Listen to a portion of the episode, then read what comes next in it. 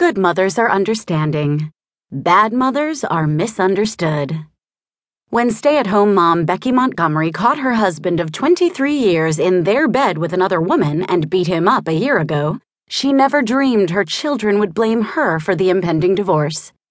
Feeling like maternal failures, she and her friends, feisty PI Sam, and no one's accused me of being Mother Teresa, form the Bad Mothers Club in order to deal with their various heartaches.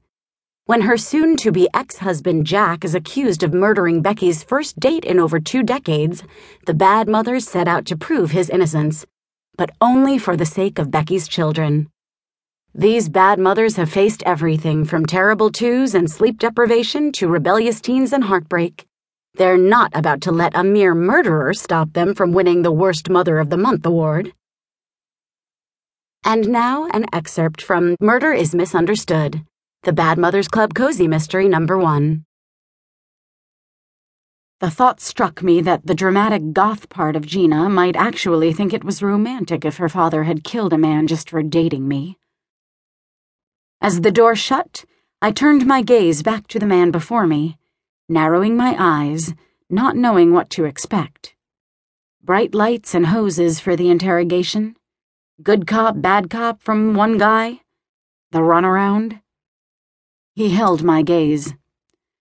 Bond was set at $200,000. Wait a minute. I thought you said Jack wasn't under arrest. I didn't want to distress your daughter any more than she already is. That's why I needed to speak with you alone. Thank you.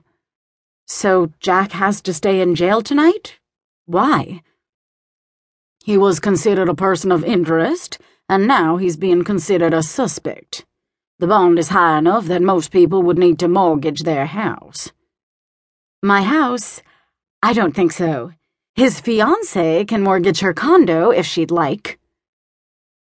I understand the shock of the murder and the arrest have his fiancée under the weather. His brown eyes seemed to soften somewhat. I also understand that this must be extremely hard for you given the circumstances.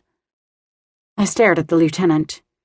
This was the first time I'd had his eyes and his voice soften around me, and I had to admit he was a man who, in another life, I would have wished to know.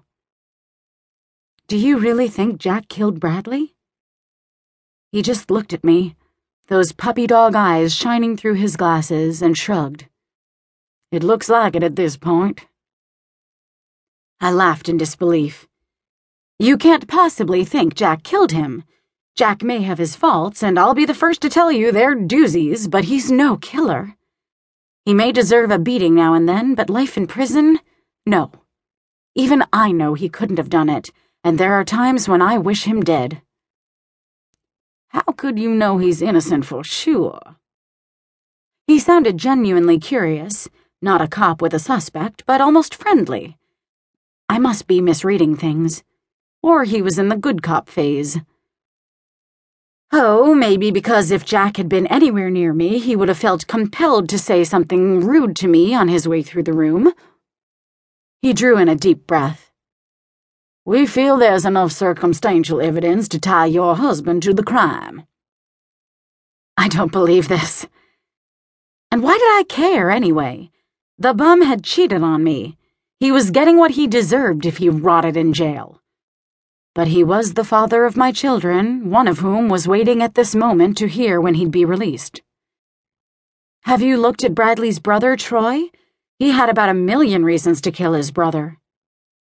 We have questioned everyone, yes. I didn't want to get involved. Emotionally, I didn't dare. But if their father went to jail, it would kill our children.